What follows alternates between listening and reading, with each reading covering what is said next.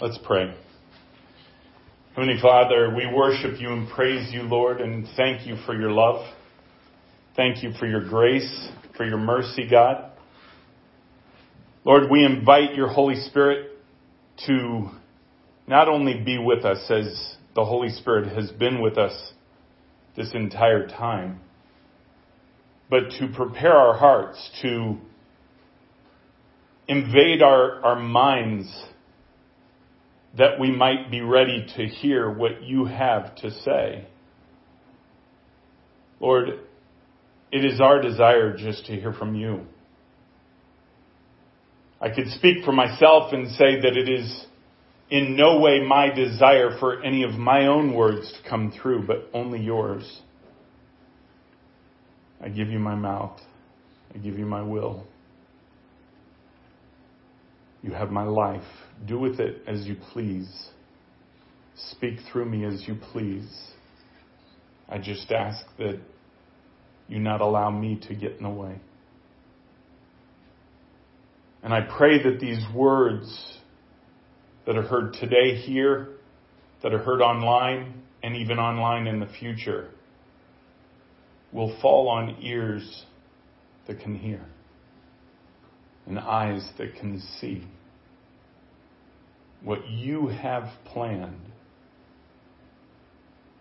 Because we are entering a, and in a unique age, a unique time of the church, something that in all my years we always talked about coming someday and never really understood fully what it meant. This mystery of your bride. This joy of your heart. Speak to us this morning, Father. We worship you in Jesus' name. Amen. We truly do live in unique times. Is that my beard? Yep. Okay. We'll try and keep that down. okay, is that better? All right. We truly do live in unique times, in, in times that have been very confusing to people that have studied the Bible their whole lives and have intellectually understood the Bible. Because if you just intellectually understand the Bible, you're going to have a hard time. Because you start to place it into a mold that is intellectually driven. Problem is that God's Word came from God, who is outside of the realm we live in. He's outside of time. He's outside of our dimensions. He's outside of what we understand. And when I say outside, I don't mean outside to where he doesn't understand us. Just the opposite we have difficulty understanding him sometimes because we take what he says and we fit it into our mold. Which is, by the way, opposite of what the scripture says to do. The scripture says to have an open heart. Acts 17:11. Have an open heart, receive with an open heart. And then go to the Lord, go to His Word, go to the Bible. Go to Him in prayer. Father, speak. Show me the truth of what you're saying. Sadly, so many of the bride do not do that. And, and I'm talking about the, this global bride because when, when I speak of bride, let me quantify that. And for those of you that are here, you already know, but, but for those online, let me quantify what that means. To be a member of the bride is to simply have invited Jesus Christ into your heart as Savior. To realize that He is the Messiah, the Son of God, who came to earth, lived a perfect life, gave His life on the cross for you and for me. Rose from the grave three days later, sits at the right hand of the Father. When we believe that and we receive Him into our heart as Messiah, we are part of the bride. It's just that simple. That is called justification. It can be a little confusing in the Word of God because when the Word of God refers to salvation, it's referring to a process. A process of intimacy with Christ. A process of repairing literally what was destroyed in the Garden of Eden. When Adam sinned, he destroyed that intimacy. And so salvation as we see it in the Word of God is this system of repair. In many ways, this is a repair manual. Now, I, I don't know about all of you, but I know typically guys don't like to read instruction manuals. I'll be the first to admit. I don't know what it is either. It's like now that we're coming around Christmas time, it's going to hit every single household. I don't need that. I don't need the instructions. I can figure this out. Right? Now, by the way, it's not just guys either, but when it comes to really figuring it out with the Lord, do we read this instruction manual? Do we read it for just what it says, or do we actually do what it says? Because in here, it says you cannot even understand this without the power of the Holy Spirit. That is why the Holy Spirit was sent to be a comforter. Is, is that just because when we go through tough things, He kind of stands behind us, rubs our back? Let me just comfort you a second. No. The Comforter is an interpreter. He is one who, when we consume the Father's Word, He helps us to understand what it means. You cannot get that intellectually. Now, I'm not saying that you don't learn things intellectually. You do. But if that's the only place they remain, you miss out on the very spirit of what the Holy Spirit is trying to do. We are in crazy times, as I prayed. We're entering into and have been in times that can be very confusing, even for the bride, certainly for the world.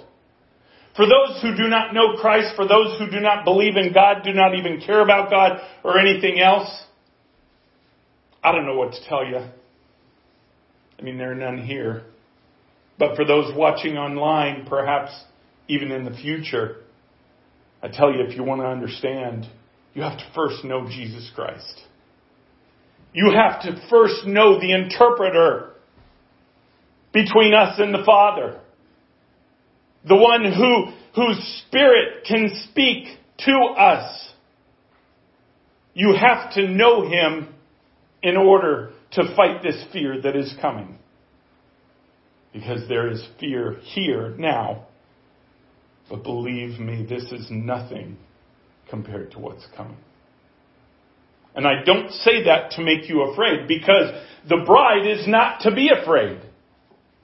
Do you understand that what is coming is for the bride's benefit?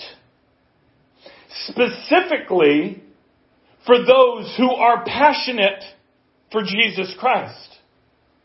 Because that repair that Jesus died for on the cross, that not only saves us from sin and death, saves us from hell, it also opens this avenue, this door of relationship with Him, that we can build this intimate relationship.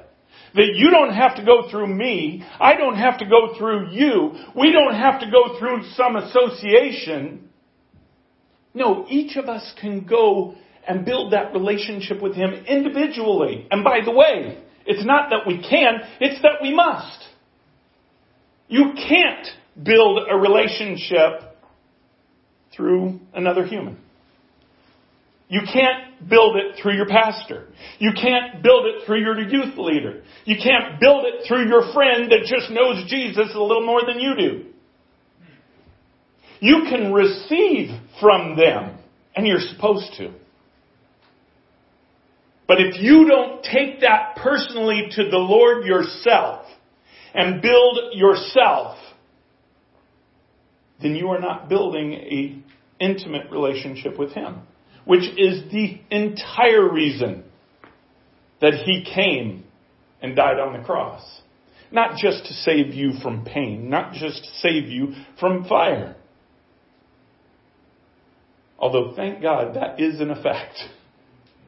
There will be people that, that are justified of sin, that get saved, don't do anything with it, don't build that personal relationship, but praise God, they are saved from that fire. They are part of the bride, but they're not part of what we call the readied bride. They're not part of the bride that has built intimacy with Him. You know, we've been in Ephesians for a while, for the last couple of weeks. I want you to go to Ephesians chapter 2. We're going to go through part of this. And the Lord's laid something else on my heart that perhaps He, ha- he will take us to. Ephesians chapter 2 verse 1, and you were dead in the trespasses and sins in which you once walked following the course of this world. Now, by the way, Paul here is talking to Christians. He is talking to saved individuals. He's talking to the church at Ephesus. Right? These are Gentile people. These are not Jewish people. Right? Specifically, this is the Gentile church.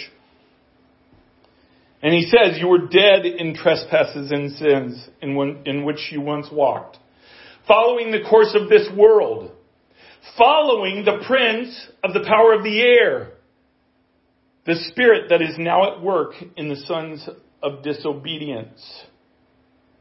And then he quantifies it in verse 3. He says, Among whom we all once lived in the passions of our flesh, carrying out the desires of the body and the mind, and were by nature children of wrath like the rest of mankind. See, what he was pointing out here is what we are like without Christ. What we were like before we were saved. And it doesn't matter how you act. Because the debased nature is what's hidden in the heart. It's who we are in the heart. Paul even said and included himself in this statement. Now this is, this is Paul who was a Pharisee of Pharisees. Okay, a man who held to the law. He didn't do the things that we would think would be wrong. But yet, he still included himself in this statement. What an extraordinary thing to realize. That it doesn't matter how good you are as a person, what deeds you do as a person, if you do not have Jesus Christ in your heart as Savior, you have nothing. You are debased by nature. You follow, literally, for, the, for those who think that, that, you know, well, I, I don't follow God, but, but I certainly don't follow Satan. I just call, kind of follow my own path. Well, let me show you right here in what we just read. The Bible says that's not even possible. Because without Jesus Christ, you by nature are automatically following the prince and the power of the air. That's what we just read. He said you are basically debased in your nature. It says our, of our passion in whom we all once lived in the passions of our flesh, carrying out the desires of the body and the mind, and were by nature children of wrath. It's the me movement. Not the Me Too movement. It's the me movement. That started way before the Me Too movement. It's been all about me. That started back when Adam sinned. It became all about us individually.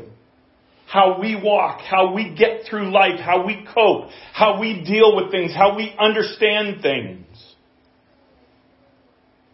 And then, I've said it before, some of the greatest words in the Word of God. Verse 4. But God. But God. See, Paul's saying here, in all the debased nature that we were in. No hope. Terrible circumstances. But God.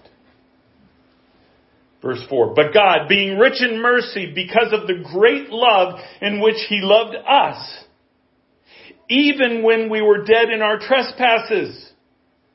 So even when we were in this debased nature, He raised, or He made us alive together with Christ. By grace you have been saved. He is speak, remember, Paul here is speaking to those who have accepted Jesus Christ as Messiah. He said, and by that grace, by that mercy that the Father had, He sent His Son. We see that in probably the most popular verse in, in the world. Everybody knows, everybody's heard. John 3.16. But because of His rich mercy, His great love, even when we were dead in our trespasses, we were made alive together with Christ. So by grace you have been saved. Now understand the, what he's talking about here. In that word of being saved, you have been justified of your sin.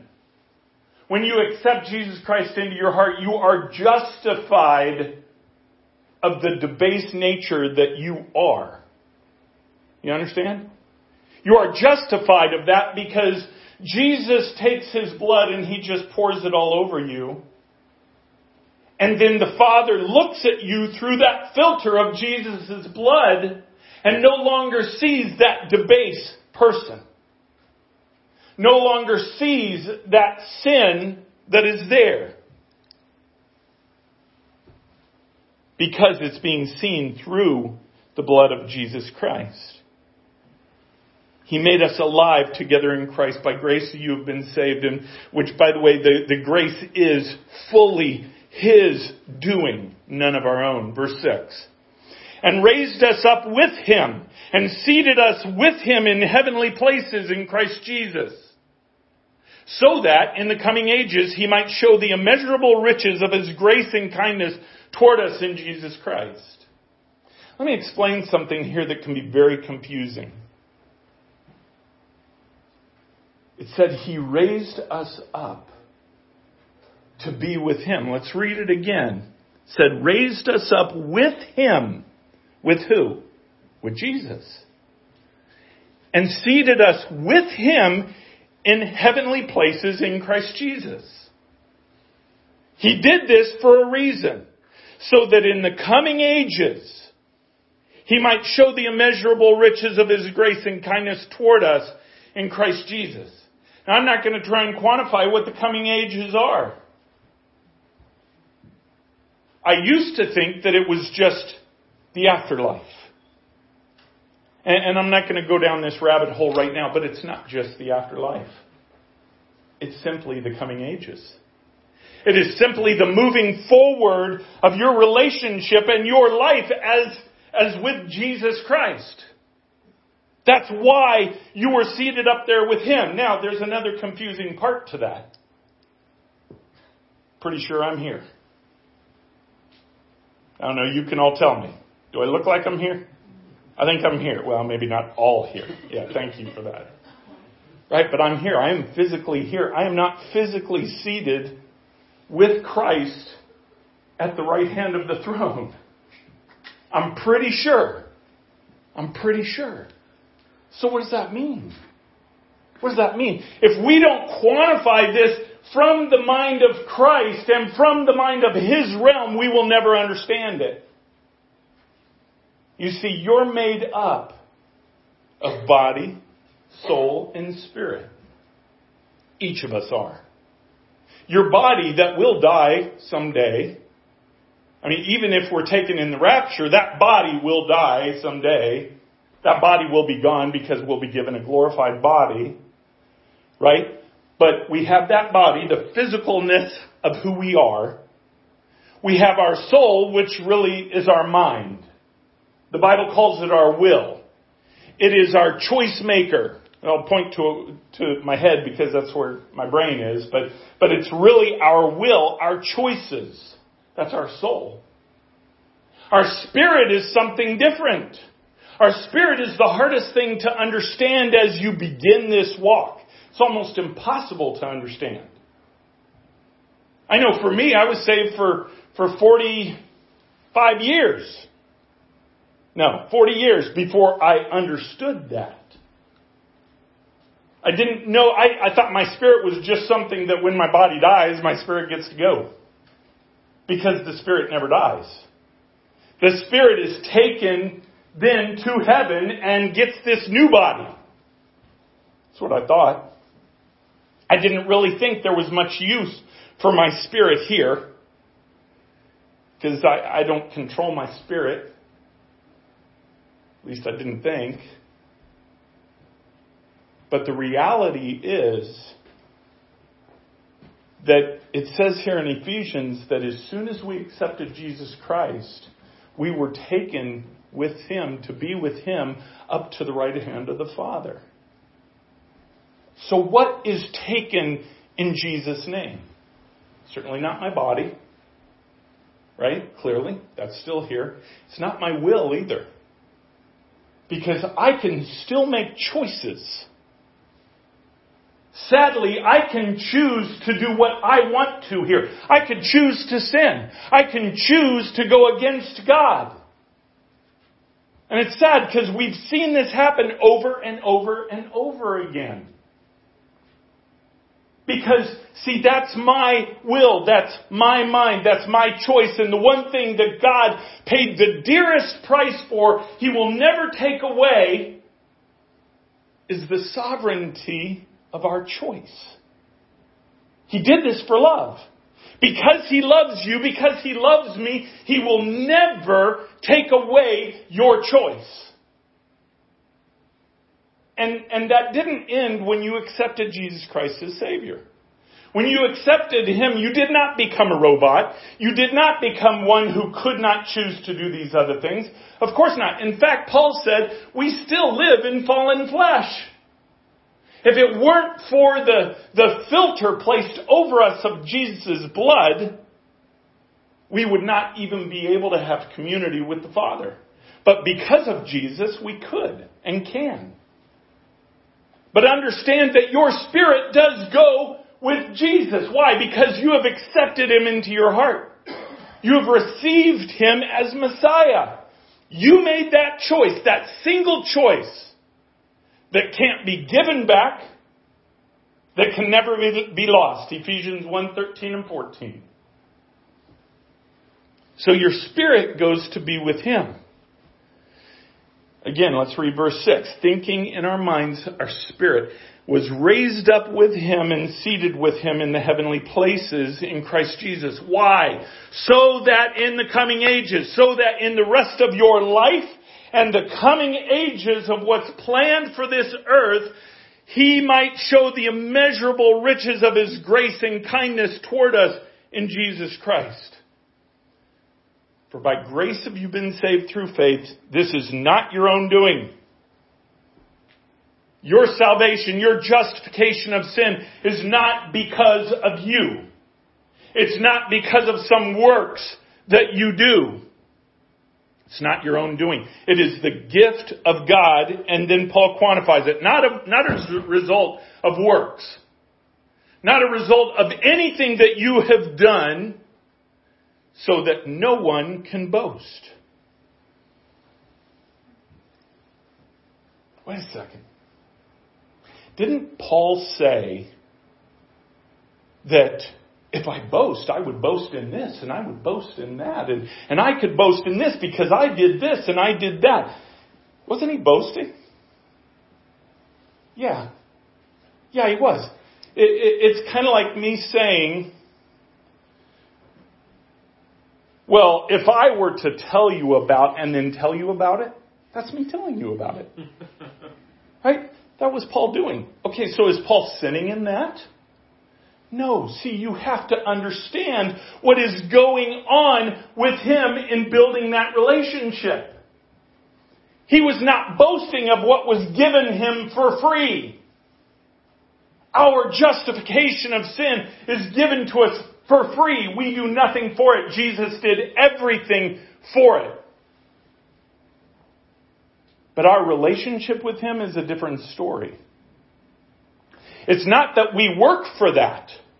It's not that, okay, I know Jesus is Savior. Now I'm going to go ahead and join the worship team and, and I'm going to set up chairs and I'm going to go, go knock on doors on Saturdays and lead people to the Lord uh, just so I could check off these boxes doing all that I need to do so I can have this relationship. That's not it at all.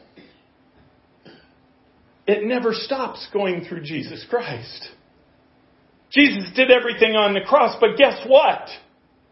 Now that we have that and we move forward in relationship with Him, He wants to do every single part of it from here on out. When you go and you talk to somebody, and I, I, I've done this so many times. I remember as a, as a kid, and you, you know, I, I grew up, the schools I grew up in were, were legalistic. I remember as a senior going door to door. I got this bright idea of going door to door. And, and, you know, I mean, I won't knock myself for doing it because at least I did it, but how I did it was not the best way to do it. Just knocking on doors saying, hey, did you, do you know Jesus Christ Savior? No, you know you're going to hell. Probably not the best opener. You know, unless you just want a door slammed in your face. And that's what we got. Of course, we thought we were doing God's will because we have the courage to go and condemn them. They're already condemned. You don't need to condemn them. They're already condemned. They need to see hope. They need to see the reason why we're any different than they are. That reason is Jesus Christ. That reason is Him, it's not us. So as we build relationship with Him, when we do things even like that, if we're not including Him, if we're not being led by the Holy Spirit, we, there's no power in it. And, and by the way, we did lead some people to the Lord that way. I'm not saying that it didn't have results. You've got a whole faction, a whole section of the bride that believes that way. They see people saved. There, there is the fruit of salvation, of justification in them. But there's no fruit. There's no joy. There's no peace. There's no love. I could speak for that personally because I was there. For me, it was just a command. It was just a battlefield plan.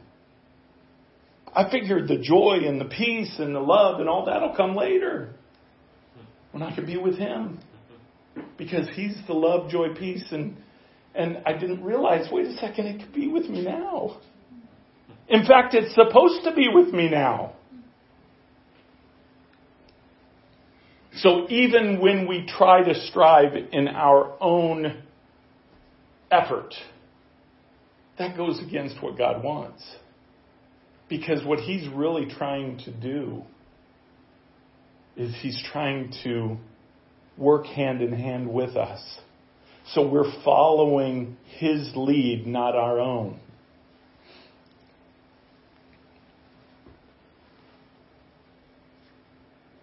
Verse 10, and we'll just uh, end this section with verse 10.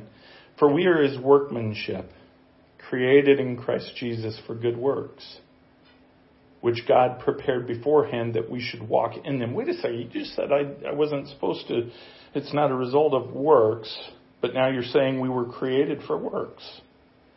Doesn't that go back to what I just said? Right?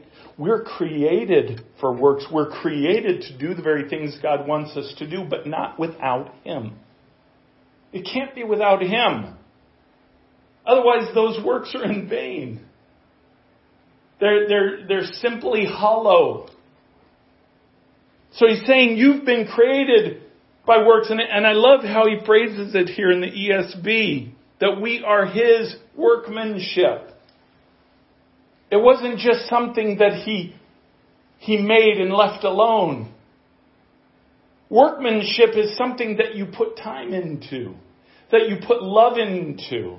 Any, anybody here, I'm curious, anybody here an artist of some sort?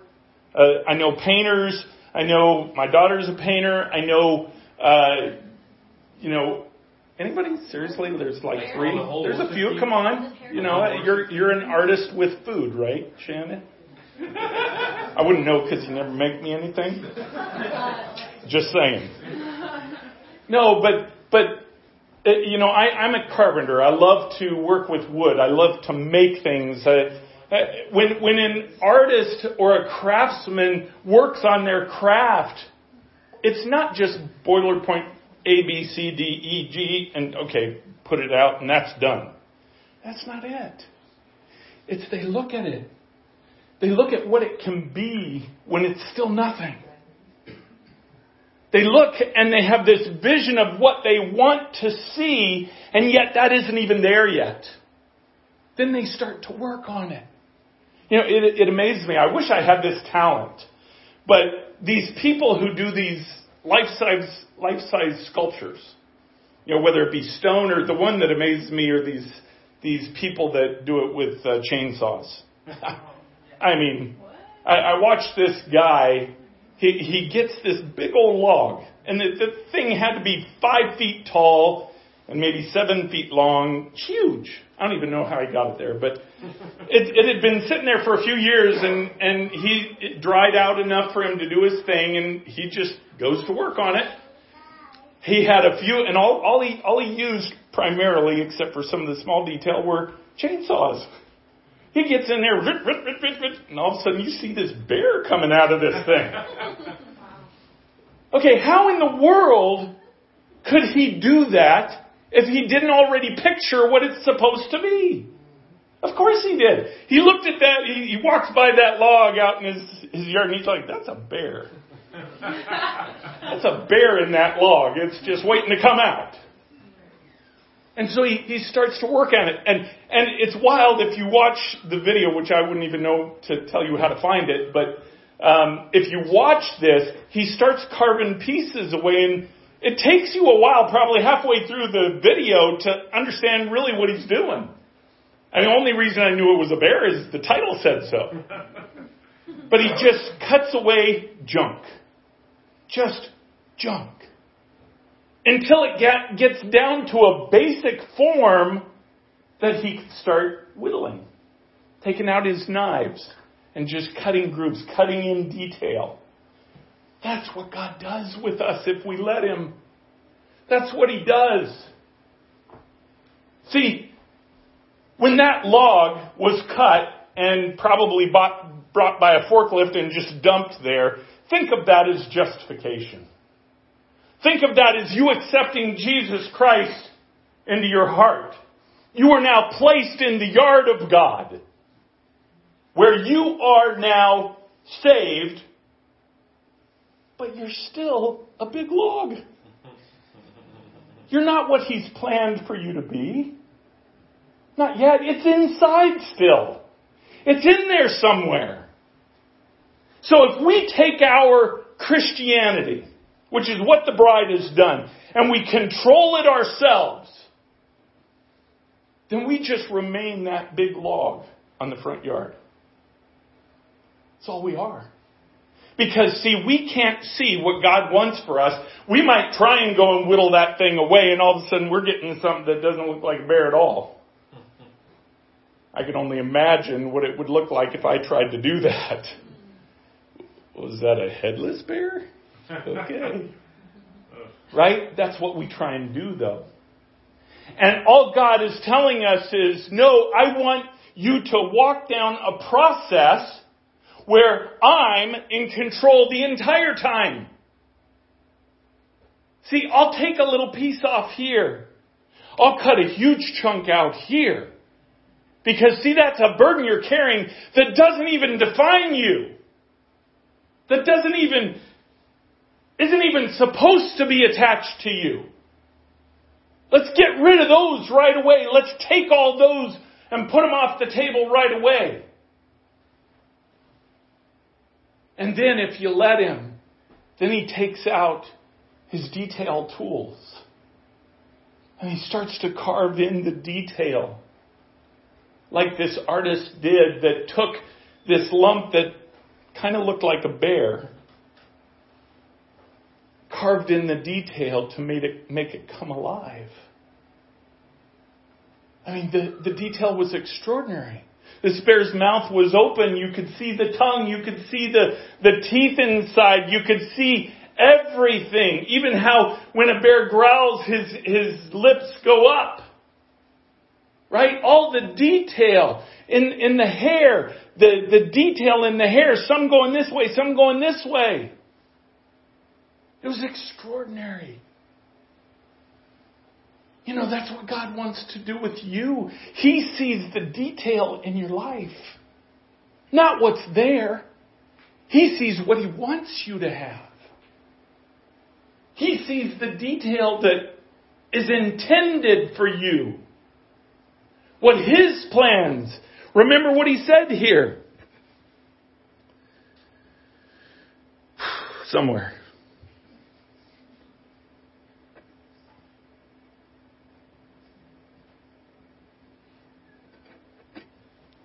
That we are His workmanship. Those were the words I was looking for. He created us with all that detail in mind, all those plans in mind. But see, it requires a yes. And let me get into this for a second, because I've said it so many times. When you give your yes, wake up every morning and I told people, you, you want to get to know God? Start giving Him your yes every day. What does that mean? Giving a yes has to be accompanied with something. Not you doing something, because He'll show you that. But when you give your yes, you have to give your faith in that yes that when you say yes to God, that He will actually do something with that yes. There's faith required for giving the yes. What happens then? It activates your spirit. That yes that you say in your will, in who you are, in your heart and your will, your mind, you say yes physically to God. You are by faith then activating your spirit to act in that faith. That's why we're three. That's why we're body, soul, and spirit. Body, mind, and spirit. Because before my human person can walk in his will, just by saying yes doesn't mean that from that day forward I am who I'm supposed to be.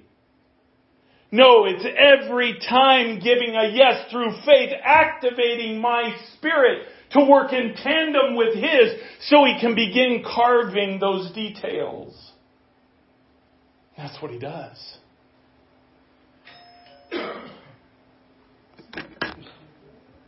Go ahead and answer it. Um, those details are what He is doing in our lives. And I do want to get to. Oh, it's.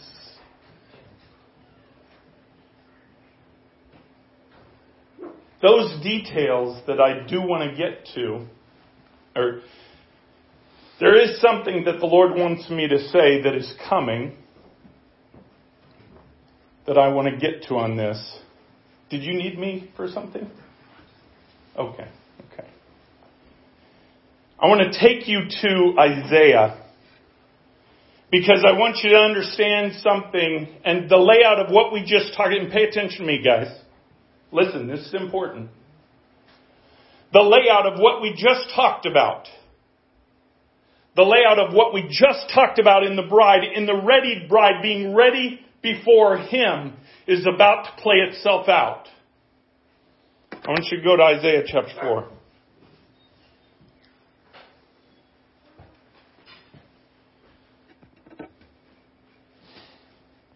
Isaiah chapter 4 talks about a very dark time.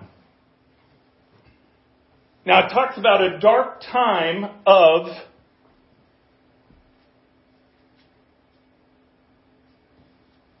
You're the one that emailed me, aren't you? Okay. I was just wondering if you were the state health inspector. He's not. No, thank you. Okay, sorry, sorry, I didn't remember that.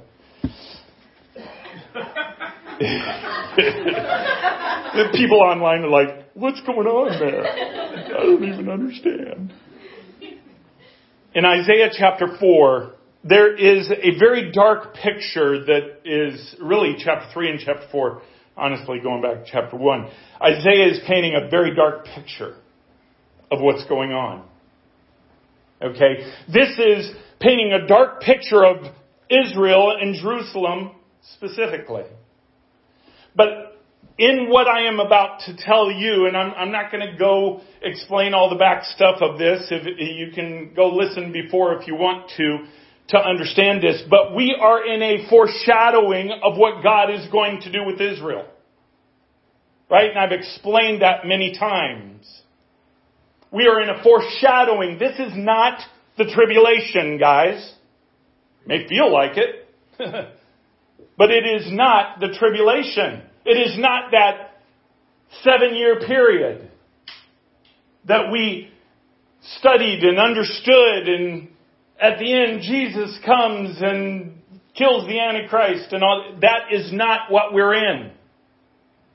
We are in a foreshadowing of that to ready the bride. Revelation chapter 3 verse 9. So as we're reading this, what is going to happen to Jerusalem and to Israel, as we're reading this, I want you to understand that what we're reading is also a foreshadowing, and I'll explain that in a second, but I want to go back, begin at chapter 3 verse 16, and I'm just going to read here. The, the Lord is talking about Israel and Jerusalem specifically and how, how they have fallen away from the Lord and He is coming to take care of that. The Lord said, verse 16, the Lord said, because the daughters of Zion are haughty and walk with outstretched necks, glancing wantingly with their eyes, mincing along as they go, tinkling with their feet, therefore the Lord will strike with a scab the heads of the daughters of Zion and the Lord will lay bare their secret parts. In that day, I want you to highlight those words because you're going to see them a few times. In that day, the Lord will take away the finery of the anklets, the headbands and the crescents, the pendants, the bracelets, the scarves, the headdresses, the armlets, the sashes, the perfume boxes, the amulets, the signet rings, the nose rings, the festal robes, the mantles, the cloaks, the handbags, the mirrors, the linen garments, the turbans, the veils. Instead of pu- perfume, there will be rottenness. And, and by the way, let me explain something leading up to verse 24 there. He is taking away, it, it, it is not about, because you, you would have people nowadays well, I'm not going to do these things because, see, God clearly says they're wrong here. I'm not going to, you know, wear jewelry. I'm not going to wear makeup. I'm not going to, you know, whatever. Okay, I'm not going to take time on that, but that's just stupid. It's ridiculous. That's not what this is talking about. What this is setting up is that you have come to a place as a community where you do not need God in your mind. You do not think you need God. You live your lives. You have control of your lives. Everything you are doing is controlled by you and seems good. You seem to be moving forward. You seem to have no problems. Instead of the perfume, there will be rottenness. Instead of a belt, there will be a rope. Instead of well set hair, there will be baldness. Instead of a rich robe, a skirt of sackcloth. And branding instead of beauty. Your men shall fall by the sword and your mighty men in battle. And her gates shall lament and mourn empty. She shall not sit on the ground. And seven women, chapter 4 verse 1, and seven women shall take hold of one man in that day, saying, we will eat of our, of our, own bread and wear our own clothes, only let us be called by your name. Take away our reproach. See what Isaiah is prophesying here is that, that God will take away all the things that you think are the fine, fine things of life that make your life tolerable, that you can move forward in without God. All these things that we place on us to make us smell good. And I'm not just talking about perfume or cologne. I'm talking about the facade that we walk as the bride. Remember, he's talking to the bride. Because here, he's talking to Jerusalem. He's talking to Israel. He's talking to those who are his children. His chosen children. So I submit that in, in the, what we're going through, he is talking to the bride. He's not talking to the world. He's not talking to those who are not saved.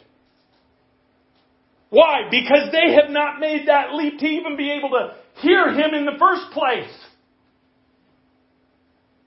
And it's not that he withholds his judgment from them. His judgment will fall on all. But it will fall on them differently.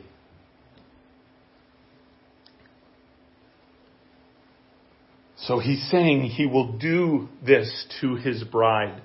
Remember, we're, we're reading this through a foreshadowing. So verse 2, I want you to highlight these words. In that day, in the day I just described, in the day where everything turns to junk, everything becomes a smell like the sewer, in that day, when everything is difficult, what's he say here? The branch of the Lord shall be beautiful and glorious. Wow, what a thought. What a thought. That in that day when everything looks like it is falling apart, everything is looking like the, this insane different way than we see things. Right? And I'm not even going to try and describe what that looks like. You can read what you read that, what we just read there. Everything being taken away, all the things that we stand up in our control for being taken away, being knocked out from under us. And yet the branch of the Lord, the remnant of the bride, those in relationship with Jesus Christ shall be beautiful and glorious. Whew. And the fruit of the land shall be the pride and honor of the survivors of Israel. Let me read that again in this foreshadowing. And the fruit of the land shall be the pride and honor of the remnant of the bride. Verse 3, and he who is left in Zion and remains in Jerusalem will be called holy. Everyone who has been recorded for life in Jerusalem. When the Lord, and this, this verse is a heavy verse. When the Lord shall have washed away the filth of the daughters of Zion and cleansed the bloodstains of Jerusalem from its midst by a spirit of judgment and by a spirit of burning. Do you think that the bride escapes all that just because that's set aside for Israel? See, God's desire for Israel was intimacy and relationship from the beginning. God's desire for the bride is intimacy with each of us individually from the beginning. He did not put that here so he could judge and abuse his chosen people because of what they did. He put that here because the circumstances of the world, and let's think about it in terms of what's coming in the next three years, the circumstances of the world will become so dark that the remnant bride will be gloriously bright. Will literally become what we've said the hope of the world. Is the bride the hope of the world now? I don't know. I mean, maybe in some pockets.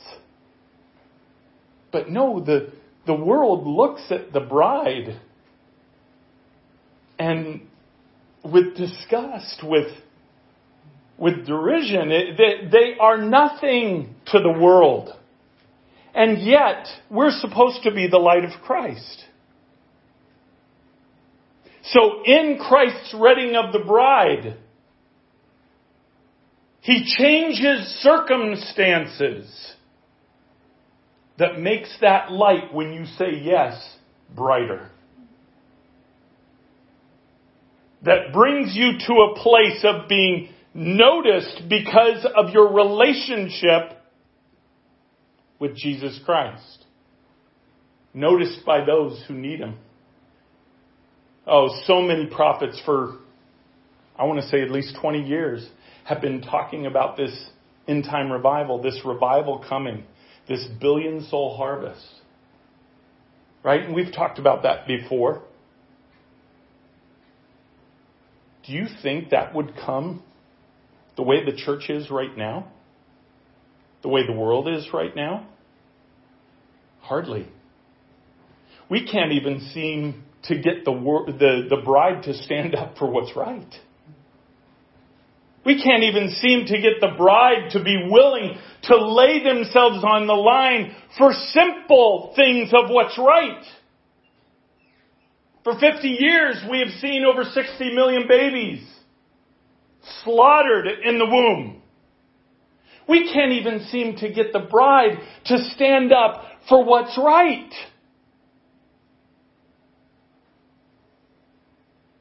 But guess what? God's gonna.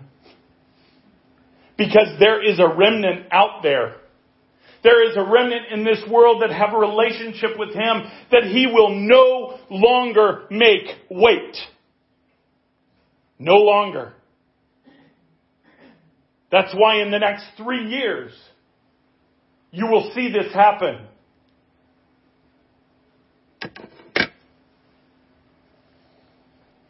The Lord says,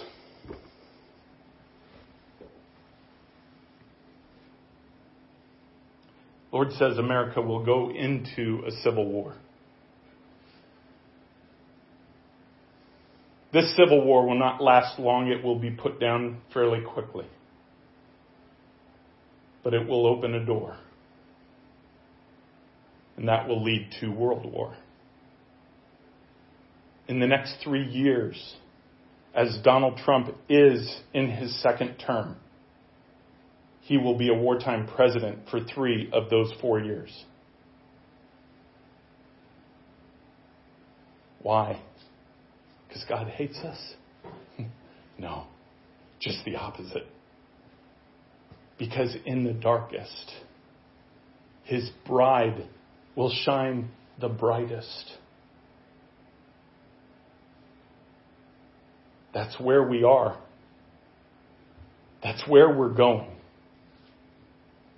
We don't have to plan what He is to do with us.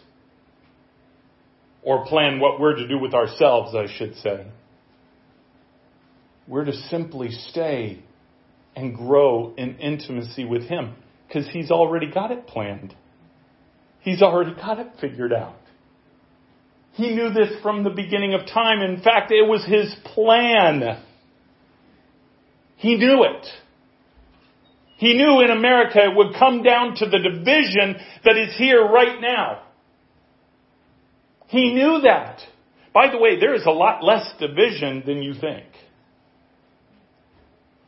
because I do believe the Lord, Lord, I've been having these conversations with Him last couple weeks, and what keeps coming back to my mind is a statement that was made by a, a Japanese general right after Pearl Harbor, and I, I can't remember what his name was. Yamamoto, maybe I was thinking Hirohito, but I don't know. Whoever it was. He said, and I'm not quoting, but he said that he is afraid that maybe they have woken, awoken a sleeping giant. And I declare that is what's happening now. And it's not a sleeping giant in the sense of our own organization, our own plans but the sleeping giant that is being awakened is those who love the Lord, who love what is right, who love Him controlling their lives. They are the sleeping giant. They have been there in portion for decades with no voice. They have been there in portion with no power.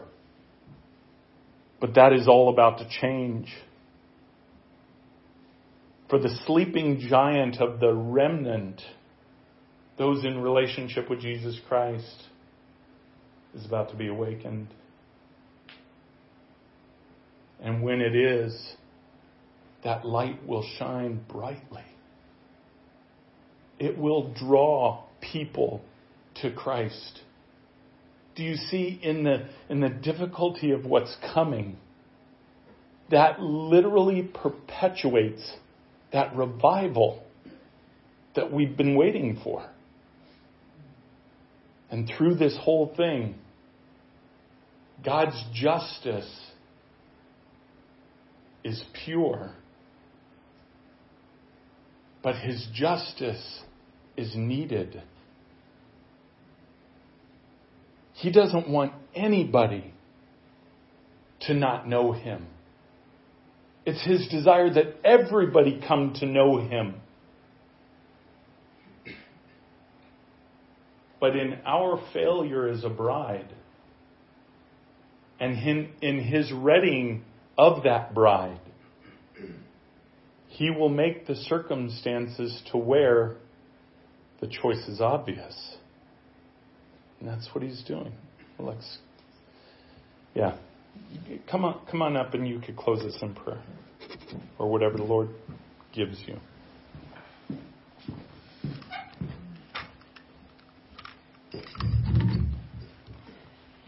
I am going to close us in prayer. Um,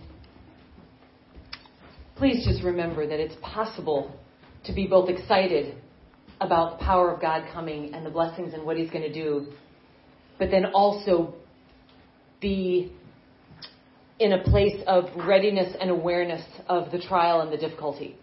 Um, they are not mutually exclusive. And we've spoken a lot about that recently in different groups and different times, but it's so important to remember that. Let's pray. Father God, thank you. Thank you for this word. Thank you for what you have given us in the truth of Ephesians about our identity in Christ. Thank you for the blood of Jesus. Thank you for communion today and the remembrance of what was paid for us on the cross. And that now you see us through the filter of Jesus' blood, allowing us to access you in fellowship, in prayer, in communion, God. Oh God, I thank you for I thank you for what you that all that you do you share first with your prophets. And as Isaiah has given a warning of what is to come, God, we have hope in the great, great things you're going to do. But the difficulty of your hand of justice and judgment is coming because of those who have not sought your face. Father, I pray that not be said of us.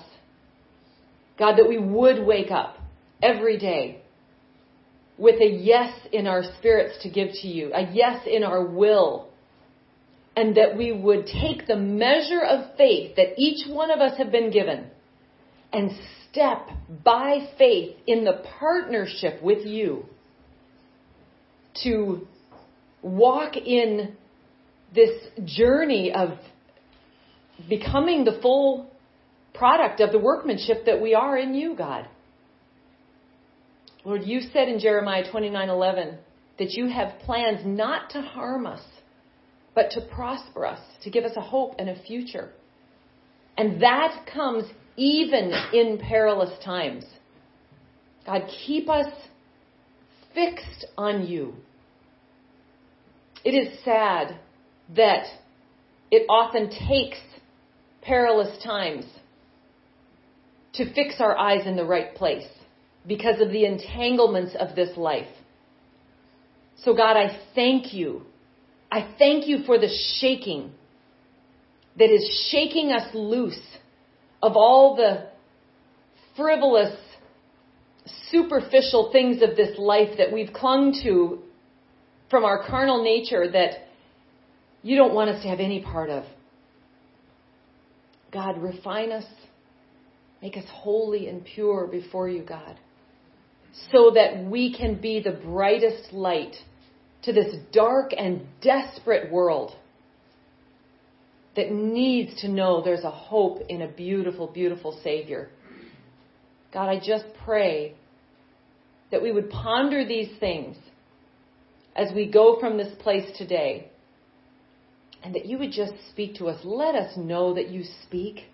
It isn't just us speaking to you, God, but open our ears, open our eyes to who you are and what you're saying. He that hath an ear, let him hear what the Spirit is saying to the churches. God, we desire to hear this that we might be overcomers in Christ Jesus. Thank you, God. Bless everyone and bless all the ears that will hear this message today. In the mighty name of Jesus.